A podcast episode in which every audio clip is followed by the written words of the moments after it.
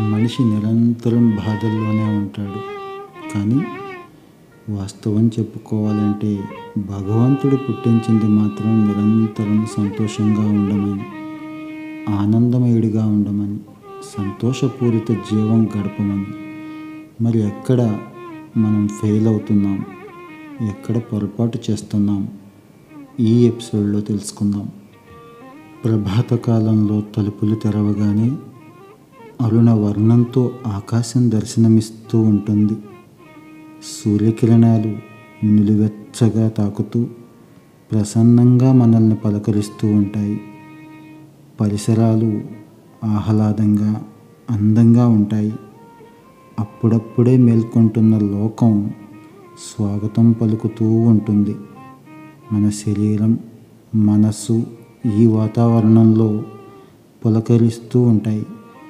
మరి ఈ ఆనందం ఈ పులకరింత ఉదయానికి మాత్రమే ఎందుకు పరిమితం అయిపోయింది రోజంతా కూడా ఇదే ఆనందం ఇదే ఆహ్లాదం ఉంటున్నాయా?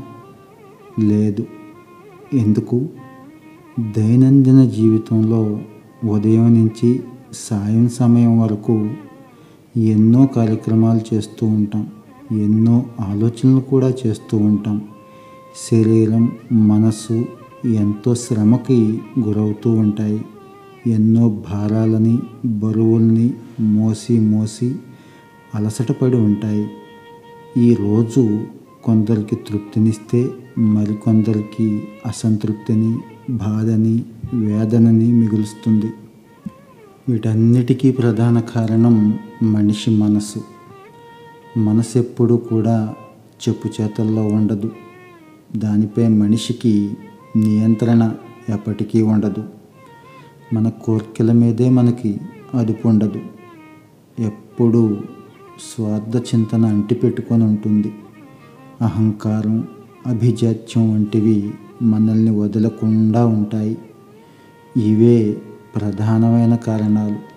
మనం ఆనందంగా లేకపోవడానికి అలసిపోయినట్లుండటానికి బాధతోనూ వేదనతోనూ ఉండటానికి మనిషికున్న ఈ అహంకారం స్వార్థం అభిజాత్యం ఎప్పుడూ కూడా మనల్ని స్వీకరించే స్థానంలోనే ఉంచుతుంది. ఇచ్చే స్థానంలో ఉంచదు. పంచే స్థానంలో అసలు ఉంచదు. ఎంతసేపటికి నేను నాది నాకేంటి నేనేంటి అనే వలయంలోనే ఉండిపోతుంది. మనిషి హృదయం తలుపులు మూసిన చీకటి గదిలా ఉంటుంది.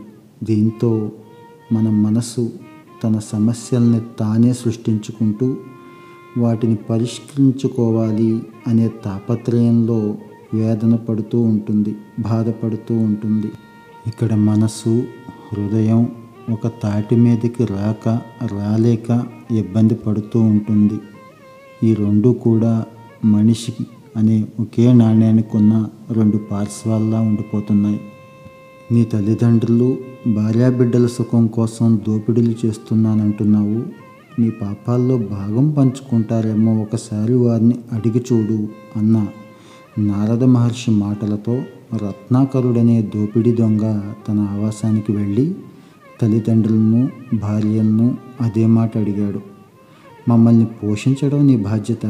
నీ పాపాల్లో మేమెలా భాగం పంచుకుంటాం అని సమాధానమిచ్చారు. ఆ సమాధానంతో అప్పటి వరకు కమ్ముకున్న చీకటి తెరలు తొలగిపోయాయి. వెలుగు రేఖలు ఉదయించాయి. నారద మహర్షి ఉపదేశంతో వాల్మీకి మహర్షిగా మారాడు. లోకానికి ఆరాధ్యుడయ్యాడు రత్నాకరుడనే దోపిడీ దొంగ. ముందుగా నిన్ను నువ్వు తెలుసుకుంటే చుట్టుపక్కల ప్రాణికోట్ల పట్ల ప్రపంచం పట్ల ప్రేమ అనేది ఏర్పడుతుంది. ఈ విశ్వం పట్ల ఒక ఆరాధనా భావం ఏర్పడుతుంది. ఈ విశ్వంలోని చైతన్యమే భగవానుడి రూపమన్న సత్యాన్ని గ్రహించే శక్తి వస్తుంది. సుఖ దుఃఖాలకు రాగద్వేషాలకు అతీతంగా ఉండటం చిన్న విషయమేం కాదు. మరి ఎవరైతే సాధన చేసి వాటిని సమంగా స్వీకరించే శక్తిని సంపాదించుకుంటారో వారు మాత్రమే మహానుభావులవుతారు. నిరంతర అధ్యయనం ఆత్మ పరిశీలన అనే అలవాట్లు మనిషికి అత్యంత అవసరం. ఈ అలవాట్ల ద్వారా మాత్రమే మానవ హృదయం విశాలమవుతుంది. మనకు అనిపించింది మనకి తోచింది మాత్రమే న్యాయం కాదు. అవతలి వారి దృష్టికోణం నుంచి కూడా ఆలోచించాలి. మనకి తెలిసిందే ప్రపంచం కాదు. మనకి తెలియని ప్రపంచం తొంభై తొమ్మిది శాతం ఉందనే విషయాన్ని గుర్తుంచుకోవాలి. ప్రతి మనిషి జీవితంలోనూ దూషణలు తిరస్కారాలు ఉంటాయి. వీటిని ప్రేమాభిమానాలతో మాత్రమే జయించగలం. మనం ఏం చేయాలనుకుంటున్నామో ఎలా ఉండాలనుకుంటున్నామో అదే లక్ష్య సాధన. మన మనసు ఎప్పుడూ కూడా దాని మీదే లగ్నం కావాలి. మరి ఇదే లక్ష్యాలు మన సాటివాడు పెట్టుకొని సాధిస్తే ఈర్ష్య అసూయలు చూపకూడదు. భుజం తట్టి ప్రోత్సహించాలి. ఈర్ష్య అసూయ అనేది మన జీవితాన్నే నాశనం చేస్తుందనే నిజాన్ని గ్రహించాలి. ఎలాంటి కష్టం ఎదురైనా మేరు శిఖరంలా నిలబడాలి. అదే కష్టం ఇతరులకు ఎదురైతే మంచు శిఖరంలా కలిగిపోవాలి మంచి గుణాలు మంచి లక్షణాలు అలవర్చుకోవడమే లక్ష్యంగా జీవితం సాగాలి. మంచి గుణాలు లక్షణాలు కలిగిన మనిషి జీవితంలో ప్రతి క్షణం కూడా ఆనందంగానే ఉంటాడనే విషయం గుర్తుంచుకోవాలి.